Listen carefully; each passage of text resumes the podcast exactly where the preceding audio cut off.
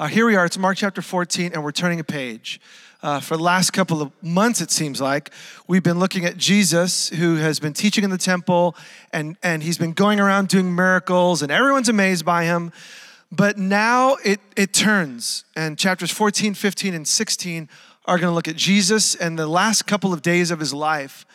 And so Mark takes a quick turn and he points us to where Jesus is headed. He's headed towards his death. And so, what he gives us is the inside scoop. Chapters 14 and 15, the beginning of 16, are insider information. Uh, Jesus isn't in public anymore. He's not out with the crowds. He's with his 12 disciples and a few other people. And Mark pens what Peter, one of the closest followers, saw. What happened in Jesus' last 72 hours. Now, what we see here this morning, and I want us to think about it, we actually see two encounters smashed together, put together. Mark has done this all throughout his gospel. He takes one story, and instead of giving you the whole thing, in the middle of it, he throws something that has nothing to do with the other. But what we see is, in order to understand the first part of the story, which you see at the beginning and the end, you got to look at what happens in the middle. For those who study theology, it's called a Markan sandwich, the outside bread, so to speak. You only get that when you look at what is in the middle. So let's look at the outside first, and then we're going to look at the inside to see what he's saying outside. Verses 1 and 2 of 14. It's the Passover and the Feast of Unleavened Bread, and it was only two days away. So Mark marks out the time. It's Wednesday. And so Jesus is going to die on Friday. It's Holy Week that we look back at. And so, what is happening on Wednesday? The chief priests, teachers of the law, are scheming to arrest Jesus secretly and kill him. So, who's responsible for the death of Jesus? It's not the Jewish people. Mark makes it really clear here. It's not the ordinary on the street follower of God. It is a group of people, the Sanhedrin, the 70 leaders. It's the top of the top, and they're scheming to kill Jesus. But what do they say? Not during the festival, or the people may riot. And so this is the biggest celebration for us. Like it's Rose Festival here. How many of you were at the thing last night? I was trying to figure out this message. How many of you went to the parade or whatever last night that marked it out? Yeah, were there a lot of people there? Uh, yeah, a lot. We, we have a, huge crowd for Rose Festival. Well, let's look at Jerusalem. They don't know exactly how many people were there at the time of Jesus. Some would guess between 80 to 120,000 people lived in Jerusalem, but some 85 to 300,000 pilgrims came into one city for this one week. It's huge. And so people are sleeping everywhere. And there are animals because they're bringing things for sacrifice, animals for sacrifice. So there's more people, there's more animals. The city is bustling.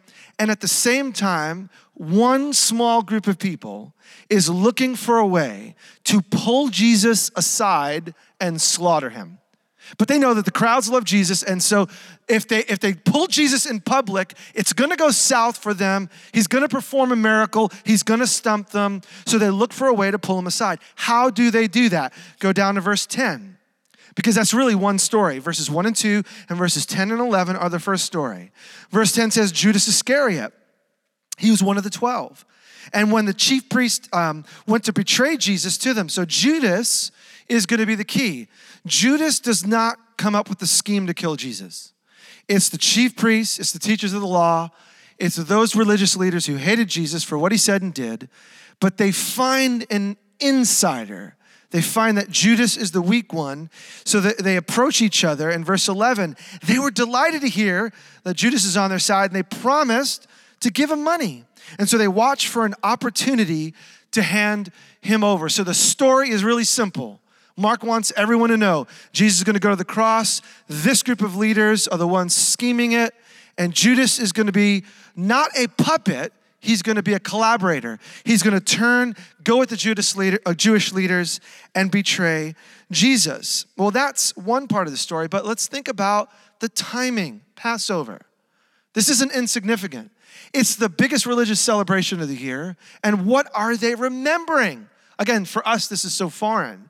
But this is the high point of the year where the people of God come to remember, remember the Passover. Read Exodus chapters 1 through 12 in the Old Testament, and you see that it is remembering God's great deliverance. Passover is the memorial, it's what God said to do every year. Don't forget that I didn't forget you. So, Passover is a celebration where God finds his people, Israel, they're enslaved in Egypt and they're crying out in misery, God deliver us. And God hears their cry. He sends Moses and says, Go to Pharaoh, the Egyptian leader, and say, Let my people go.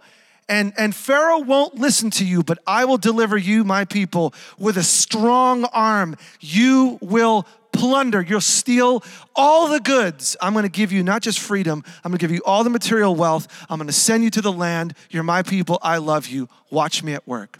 And so Passover is a celebration of the final of these plagues. God showed signs to Pharaoh and all of their false gods that the Creator is the one true God. And so all of their gods, so to speak, their statues, their idols, God, the creator, matched it and defeated their gods.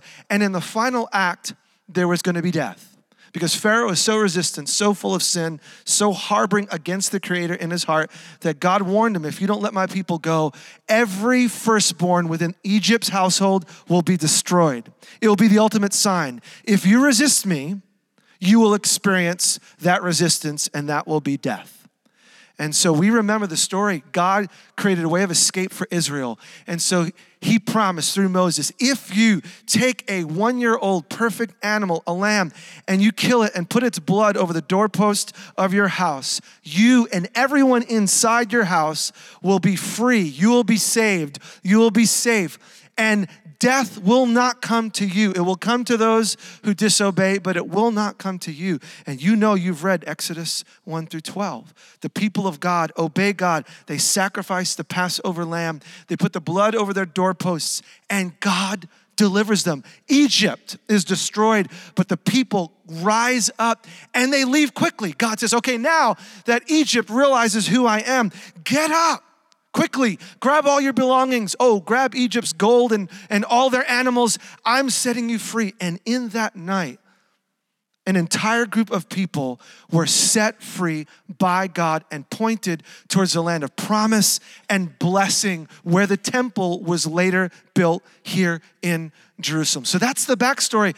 And, and these are two different celebrations. The Passover was celebrating God's deliverance, and then the Feast of Unleavened Bread was a week long party to remember that God brought his people out and he did it quickly. It didn't take 30 years to be set free. How long does it take for a nation to be free? Think about it.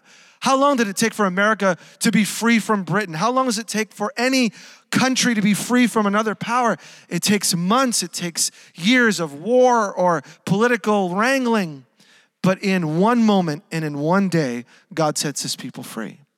And so the celebration, Passover and the Feast of Unleavened Bread, they merged by the time of Jesus into one. They became one long eight day party. It started with Passover and they went straight into a week of celebration, remembering God's faithfulness, God's goodness, and God's quick deliverance. Now, why is that important? Because by the time of Jesus, there were many people who were looking for God to raise up another deliverer like Moses. They called him Messiah. They believed that just like happened in Passover centuries prior, that God would send another deliverer, Messiah would come, and he would lead God's people into freedom again. Because they're under Roman tyranny, they're under Roman rule, they don't have their own land, and they feel shackled. But God, will you? So people coming to Jerusalem each year, some of them are waiting, they're worshiping, they're expecting God during the Passover, deliver us one more time. And if you've ever been in a bind, what do you do? You remember what God has done in the past, don't you? You ever been stuck? You don't know what to do. You're, you're feeling like, well, where do I go? God, where are you? You look back and you see God's faithfulness, and that gives you a bit of hope. If God was faithful, God will be faithful. So people are looking for the day that God would be faithful to them again. So here's what we're gonna see. What we're gonna see is the people who should be looking for Messiah, should be looking for God's deliverance. The, the people who are most on the inside track, so to speak, are really on the outside. And it's the weak, the broken, the people you wouldn't expect, the people that should be on the outside, they're gonna be the close ones, the insiders. It's a flip. The two stories help you understand one another. And how do I know that? verse 3. Look at Mark 14, verse 3. So the outside is going to help us understand the inside. Look at verse 3. While he was in Bethany, reclining at the table in the home of Simon the leper. Pause. Simon the leper. Who's Simon the leper? We don't know, but we do know that leprosy is a disease that's seen as a curse of God. So anyone with leprosy would be pushed out of the community until they're clean and certified that they don't have this disease which can spread like wildfire and everyone could get it. So Simon the leper, Jesus is in the home of someone who has had a horrific disease. What does it say? It says he doesn't have leprosy anymore. He's been healed. We don't know how, we don't know by whom, but but evidently there's a connection to Jesus, but we do know that leprosy has a stigma about it. And so Simon is still known, even though he's clean now, as the leper. That's how he's addressed. And so this is the kind of guy that wouldn't be the most appropriate person to bring in a Jewish rabbi like Jesus, but someone who should be on the outside, what we already see, he's on the inside. He's with Jesus. So, verse three, he's reclining at the table of Simon the leper. And then a woman comes in with an alabaster jar of very expensive perfume made of pure nard. It's shipped in all the way from India. It's hyper expensive. It's probably her family inheritance. It's her most prized possession. Think of the most important thing to you. It may be immaterial, called an IRA or a retirement account. Like you can't touch it right now. It's on your computer screen. It could be it could be that piece of jewelry that has most value. Think of the most important thing for you. Well, she comes to Jesus and she presents this. What does she do? She broke the jar and poured out the perfume on his head.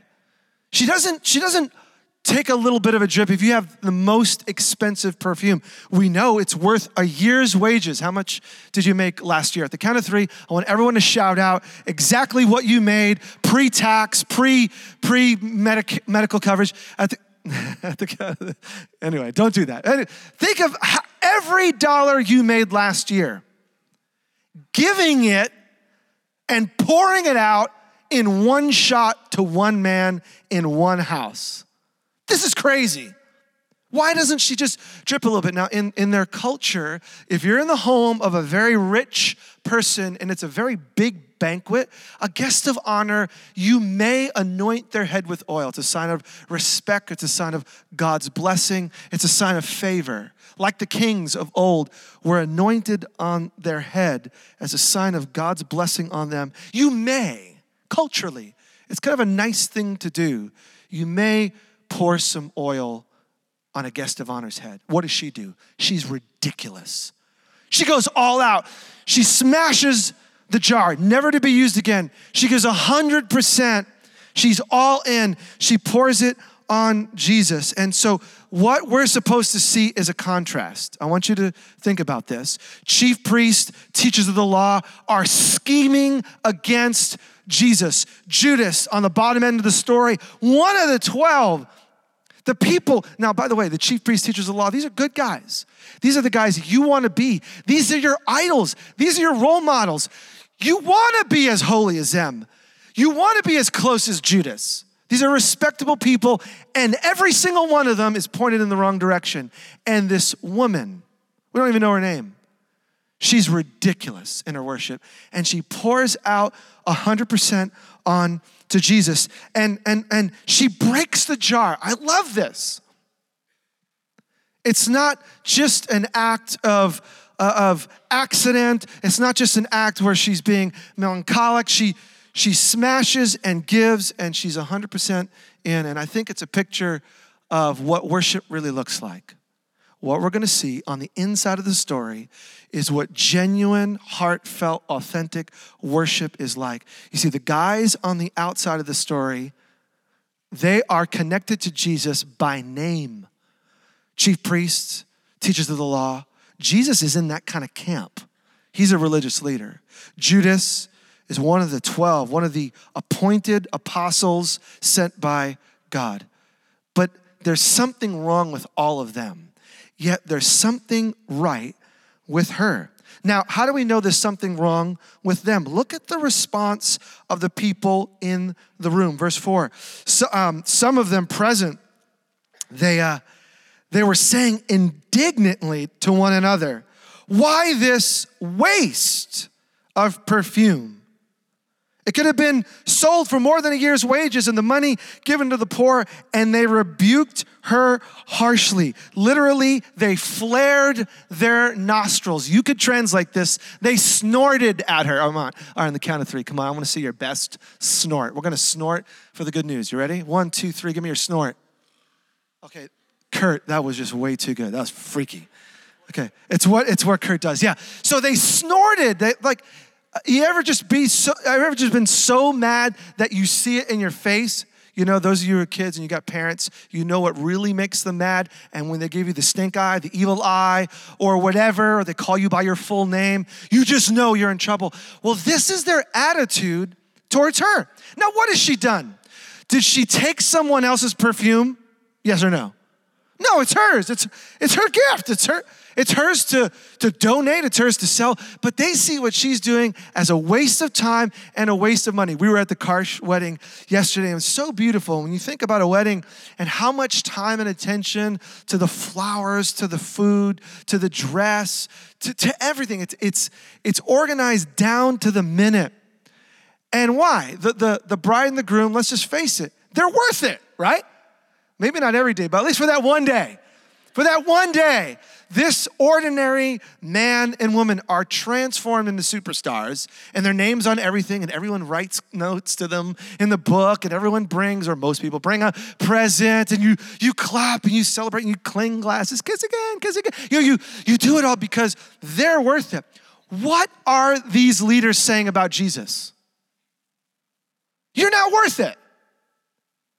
You should have sold this and done something good with it. Jesus is no guest of honor. Jesus isn't worth it. And what does Jesus do? He doesn't hit them. He should, but he doesn't hit them. Verse 6 Leave her alone, said Jesus. Why are you bothering her? She has done a beautiful thing to me. She's done something beautiful for me.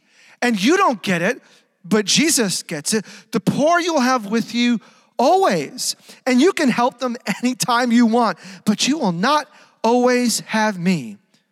Verse 8. She did what she could. And I love that line. This is so telling. What's genuine, authentic worship to Jesus? What's beautiful in a sight? What is it that you can walk out of here knowing that God is thrilled with what you're doing? It's when you take what you have and you do what you can. She did what she could. This is so practical. It's not ethereal, it's not even mystical. She had something to give, and she gives it lavishly to honor Jesus as the most supreme guest. And Jesus does something. She doesn't even realize how significant her sacrifice is. She doesn't realize how beautiful this is, but Jesus gets it. She did what she could. She poured out, and Jesus interprets this. Look at this. He, she poured out perfume on my body beforehand to prepare for my burial, which makes no sense to them. This makes absolutely no sense. But, but Jesus says, She's done something which you don't even understand the significance of. I'm going to be buried. And she's, she's prepared my body for burial. Truly, I tell you, what, wherever the gospel is preached throughout the world, so they're in Jerusalem, small place, and, and, and it's not the center of the world, Rome is. But she says, wherever the gospel is preached throughout the world, what she has done will also be told in memory of her. And so Jesus takes the small thing that she does and makes something big about it. Why, why is the breaking of the jar significant? Because ointment used to prepare someone for burial or to spice it up a few days after they were born and then put in the tomb, they would anoint them again with spices because the smell would get so rank and it gets so hot in the Middle East that they would pour spices. So the body is decomposing. You're honoring this person, but you're also stopping it from being horrifically smelly. And what you would do is you take that jar of ointment and you would crack it and you would leave it in the burial place. Now she didn't she doesn't know that Jesus is about to die. We don't get that hint, but, but Jesus is saying her small act of obedience has greater significance than, than she can tell, and, and God is gonna honor her. Now, this morning, we need to know that she will be remembered. She'll be remembered. So here we are, 2,000 years later, and she is in the book, she's in the story, and the others are seen in a negative light. She's the only person here that's seen as positive. And so remember, the outside interprets the inside, the inside interprets the outside. So let's just put this together. Let's just think about what's happening here. We get the names of the other people. Look at the contrast. In the outside story, chief priests, teachers of the law, Judas, we have their titles, we have their roles, we have their names. What's her name? Woman. right? We don't, even, we, don't, we don't get her name. So, ironically, you, you, you know the names of the guys, but they're seen in a negative light because they don't honor Jesus with their worship. The men are powerful. Everyone mentioned in that story is a somebody. Teachers of the law, respected. Chief priests, respected. They are political leaders, they're financial leaders, they're civic leaders, they're honorable people, and Judas is the closest to Jesus. And yet, all of them are seen in a negative light. One woman in the middle is seen as the one who brings authentic worship. Now, this is revolutionary for us living in a day where, by God's grace, in America at least, not everywhere in the world, we see men and women in a way that is positive and not completely equal. We're, we're, we're on the way towards that, but it, we live in a culture that honors men and women for who they are and what they can do. That's not always been the case. Now let's jump back to the first century. Women are slightly above property in the culture. That's just where it is. Who is the hero in this story? It is a woman, it is not a man. Now, if you're reading this in the first century and you're a follower of Jesus, this is counter cultural. Absolutely, this is wild. But the gospel is full of all sorts of, sorts of surprises. And so this morning, I want you to be surprised. I want you to be shaken up a bit. I want you to be thrown off because the gospel that we've heard, the gospel that is so common to our ears, it sometimes loses its bite. It sometimes loses its mystery. It sometimes loses its power. And we want to recapture that. In the moments we have, and as we go back into worship, we want to recapture the amazing good news that Jesus comes to demonstrate and to share. A couple of things that are amazing, don't miss it. Number one, the woman models true discipleship to Jesus, not the guys. The woman is the one who models discipleship to Jesus. She doesn't have a title other than gender, woman. She doesn't need a title. And what does this say about us? We get so enamored with roles and titles and positions. And it's the one who has none of those things, but who does what is right. You see, her faith had legs, her faith had feet. She did something. The others are talking smack and trying to get rid of Jesus. They have the titles, they have the positions, they have the place in the culture, but their hearts are far from God. And Jesus sees those who are really inside and those who look like they're inside, but as far as Jesus is concerned, are on the outside. This morning, where are you? Are you on the outside? Are you on the inside? Here's the cool part. I, by your title, by your outside appearance, I can't gauge where you are in relationship to Jesus. Being on a stage and playing an instrument doesn't guarantee you're walking in a holy, righteous life. Having a microphone and reading from a Bible doesn't mean that you're in right relationship with God. Being a title, a deacon, an elder, a whatever, it doesn't mean as much as we think it means. It is the way that we live that matters. And this woman demonstrates by her authentic worship, she is really a follower while the others have something to learn. Uh, you know, this week I was just doing my Bible reading and came across Titus 2. This is so good. I'm going to throw up, uh, up on the screen just for time. Titus 2, write it down, 11 to 14. And this is what Paul, a, a follower of Jesus, says to a, to a young leader in the faith. He's a leader, he's already a Christian. He says, For the grace of God has appeared that offers salvation to all people. How many people? all people. The gospel is for everybody. Radical. First century, the Jews thought it was just for Jews. The guys thought it was mostly for guys. And the gospel, the grace of God has appeared for all men. This good news is for you. This good news is for someone who doesn't have a Christian background. This good news is for someone who doesn't know the, the stuff to do and doesn't know when to give or when to stand or what to sing. This is for people with absolutely no heritage. Jesus is for you. You don't have to have any pre qualifiers other than to know that God cares for you and He loves you and He knows your mess and He knows what you've done and He still loves you. Those who receive the grace receive what's for all people. Now, it teaches us what does God's grace teach us? It teaches us to say no to ungodliness and worldly passions and to live self controlled, upright, and godly lives in this present age. So, God's grace, God's coming, Jesus, the gospel, is not just to get you out of a future apart from God, call hell, which is horrible. It's not just about the future. If you turn to Jesus Christ and say, I want to follow him, it's not life insurance. It's not just for tomorrow or when you die, it is for now. And so Paul picks up on Jesus's logic of this this woman compared to these other guys. And God's grace teaches us to say no to ungodliness, but yes to self control, upright lives. As we await the blessed hope, and what's the blessed hope?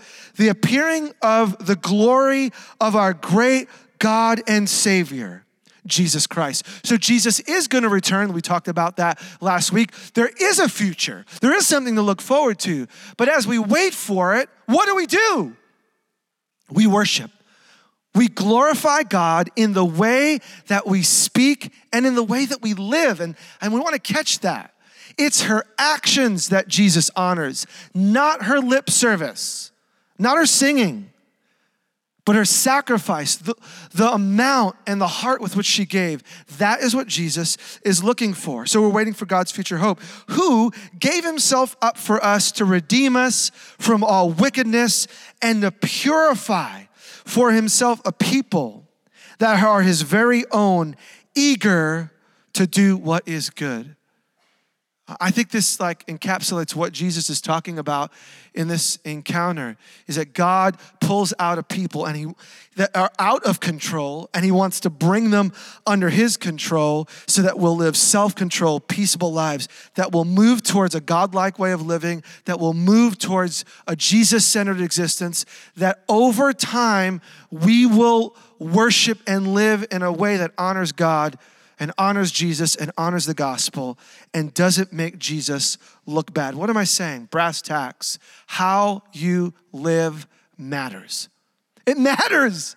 What you do on Monday matters. The way you approach your faith in the workplace matters. The way that you treat parenting in relationship to what has happened in Jesus Christ matters. All this stuff that we're doing, it matters to God, and God is watching. And so he sees this woman and he sees you. And so, those of you who may be struggling through whatever, but you're pursuing Jesus, you're going in his direction, let me just encourage you. Your mom and dad may not see it, your friends may not see it, the church may not recognize it, but you are never overlooked by Jesus. Jesus sees everything, and when it's done with an authentic heart, he recognizes you and he remembers you. Second thing I want us to see is that the gospel includes a call to sacrifice. What she is modeling is discipleship. She is the picture of what it means to follow Jesus. So she pours out the perfume, she breaks the jar, she's all in. She is just like the poor widow. Remember in Mark chapter 12 a couple of weeks ago? The poor widow is in the temple, and everyone's throwing in stashes of cash, and the rich are throwing in tons of money. And this poor widow, she throws in two pennies, and Jesus pulls his boys and says, She is the great one. Live like her. Why? She gave all that she had. She was all in. So when you couple that with this story, you get a balance. You see, the poor widow gives two cents, and Jesus says, She's the greatest. And she, this woman in this story, she gives a year's worth 30,000, 40, 50, for some of you, $200,000 worth of money in one act in a house that no one's to see. And Jesus says, It is not the amount that you give. It is your heart that is all in. And when you go all in, Jesus says, I see it. And that's worship that honors me. And that's the kind of disciple I'm looking for. She is a model of what it means to be a disciple. So the gospel and discipleship to Jesus includes a call to sacrifice. That's why every single time Mark uses the word gospel, in his writing. Every time he uses the word gospel, it includes a call to sacrifice. You don't believe me? You have your Bible. Just look. This is worth the rabbit trail. Go to Mark chapter 8, like three or four pages to the left in your Bible. Mark chapter 8, go to verse 34. Mark 8, 34. I want you to see this. Every single time Mark uses the word gospel, it includes a call to sacrifice. Verse 34 says He, he called his disciples uh, along and he said to them, Whoever wants to be my disciple must, listen, deny themselves, take up their cross, and follow me. Whoever wants to save their life will lose it. Whoever loses their life for me, and here's the word, the gospel will save it. What good is it if you gain the whole world and forfeit your soul? What, what's the point? That's, that's Mark's first use of the word gospel. It is a call to deny yourself, take up your cross, and follow him. Just go over to the right a little bit. Mark chapter 10, verse 28. Just two more examples here. Mark 10, 28. So, first he says, Take up your cross, follow me. If you go for stuff, it's going to be a waste. But if you follow me, there's going to be life. Mark 10, 28. Peter, speaks up and says, We've left everything to follow you. Truly, I tell you, Jesus replied, no one who's left home or brothers or sisters or mother or father or children or fields for me, and here's a word, and the gospel will fail to receive a hundred times as much in this present age homes, brothers, sisters, mothers, children, and fields, along with the caveat persecutions and in the age to come, eternal life. So the gospel is a call to life and joy and peace and patience and kindness and gentleness and self control. All, all the good stuff. That is the gospel. It's a call to life. It's life in Him. But with it comes deny, take up your cross, follow me. You're gonna give, children, brothers, mothers, feels. It's gonna be costly, but in the end, you get eternal life with persecution. So the call is to both. One more. Uh, we read it last week, Mark 13. Mark 13, verse 10. We, we read it, but we read a whole chapter last week. You may have overlooked this part. Mark 13, 10 says, And the gospel must first be preached to all nations. And what does he say?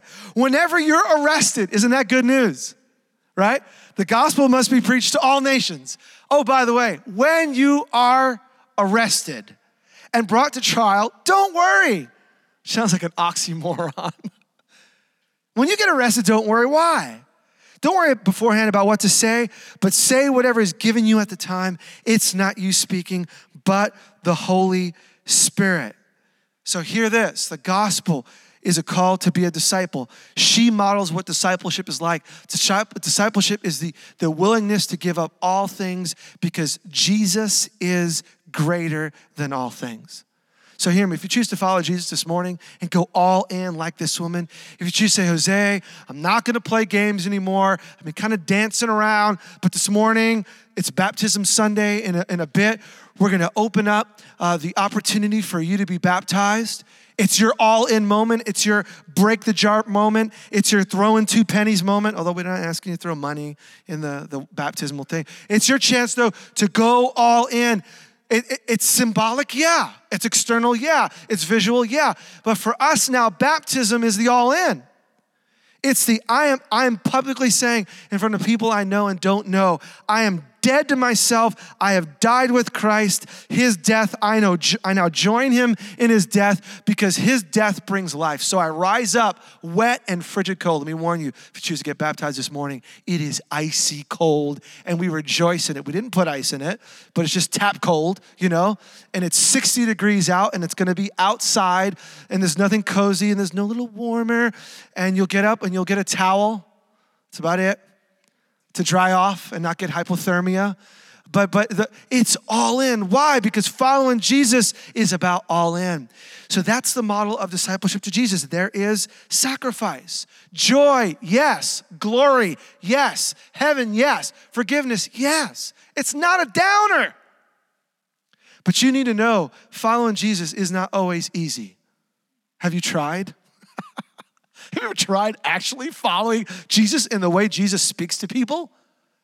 In the way that Jesus loves people who hate him? By the way, these guys are gonna kill him, and he's gonna say, Father, forgive them. They don't even know what they're doing.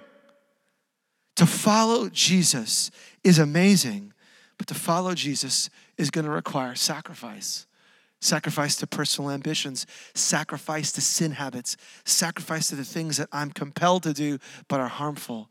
But let me tell you, my friend, when you go all in, you, like this woman, will be remembered.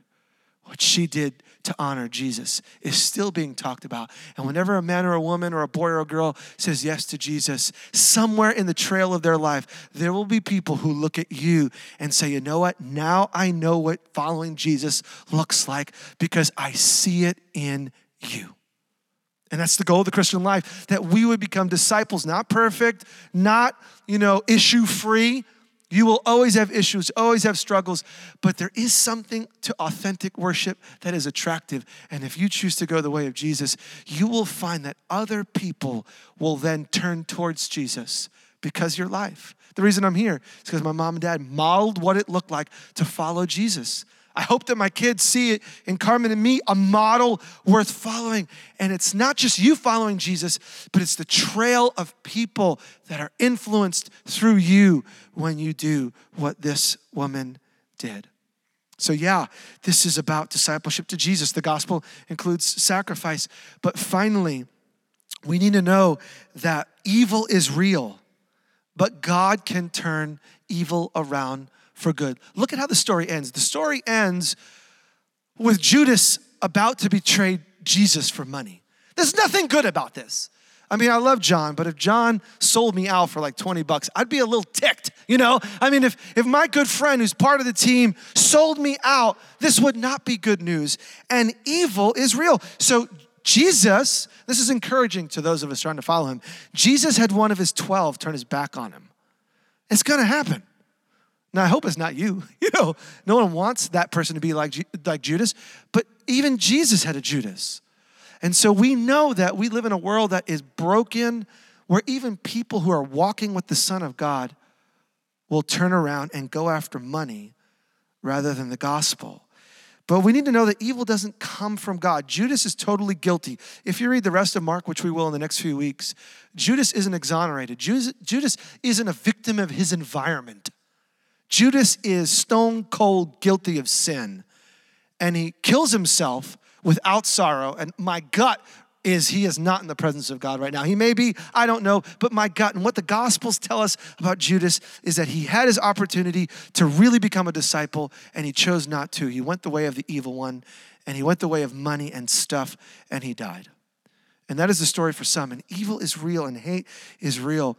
And so, yes, even though you're a follower of Jesus, Evil things happen to followers of Jesus. Bad things happen to good people. But what do we do with that? If we're really going to follow and become a disciple, we got to deal with evil. We got to deal with what do we do with living in a broken world where Jesus is real, but hell is real, and Jesus is real, but Satan is real.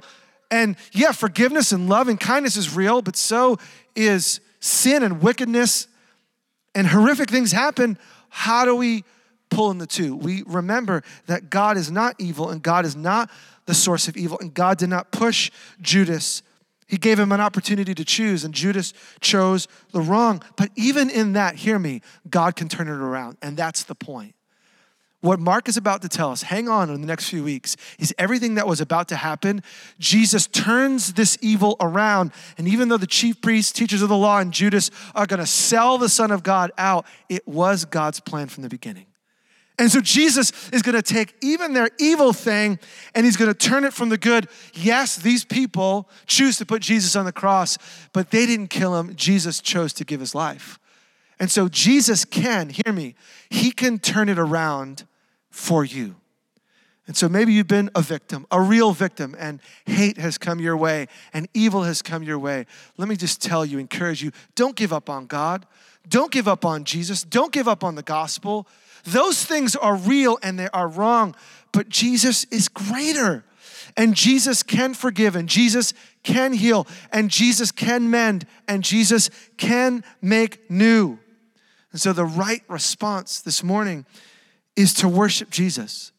The right response is to go all in. The right response is to break the jar and say, okay, enough surface, enough casual, I'm going all in. And this morning, there are three ways to do that. We're going to worship and we're going to sing. And I, am going to encourage you uh, to worship Jesus in extravagant ways. You know, when you're at a wedding and you just see two beautiful people up there, you smile bigger, you clap louder. You, your, your heart is full of joy as to what will happen in their future. Can I just remind you, we're, we're into something bigger than a Karsh wedding. It's bigger than Matthew and Penny. It's, it's, it's bigger than anything. Jesus died and rose again to set us free. He's the Passover lamb. He's the one who died to that we would come to life. He's the one who rescues us from Egypt, from slavery and sin and death, and brings us out in one night, in one moment when you express faith in Jesus, He sets you free right there and right then. And then He pulls you on the road of discipleship through the desert, so to speak. For the rest of your life, you're moving in God's direction. You begin to know His laws, His ways, His thoughts. He changes you, He tests you, He challenges you, He's with you, He provides for you, and He brings you to a land called promise. And God always keeps his promises. And so he gets us to where we need to go, which is life forever with him. My friends, following Jesus is the greatest thing. And if it is the greatest thing, how would we worship? Could I just encourage you, stimulate you? Can I just make you mad in Jesus' name? If this is real, how would we sing? If this thing were real, if Jesus is legit, how would we worship? Lord, we love you, sort of. You're so kind of quasi awesome. Like, how, how, how would we sing? If Jesus is the ruler of the universe and the savior of your soul, what would you do with your hands? Oh, God, you're kind of, you know, okay, mediocre. What would you do if you really believed that Jesus is for real. Let me tell you, my friend, I'm not saying that lifting your hands higher makes you more godly or more spiritual, but I'm going to tell you, Jesus is worth it. I'm going to tell you, he's worth your extravagant, ridiculous, heartfelt worship. And for you, if that's closing your hands and bowing your head and saying, Jesus, you're awesome, if it's you and it's swinging like a monkey in a tree, I don't give a rip. Jesus, there's no trees and there's no monkeys, hypothetically speaking. But I'm here to tell you that worship ought to be extravagant and ridiculous, and people ought to be talking about your worship and saying, Have they gone crazy? Because they told this woman and says she's gone crazy. Can I just encourage you today, tomorrow, this week, in your lifetime, will you get out of your comfort zone and will you worship Jesus like he is worth it?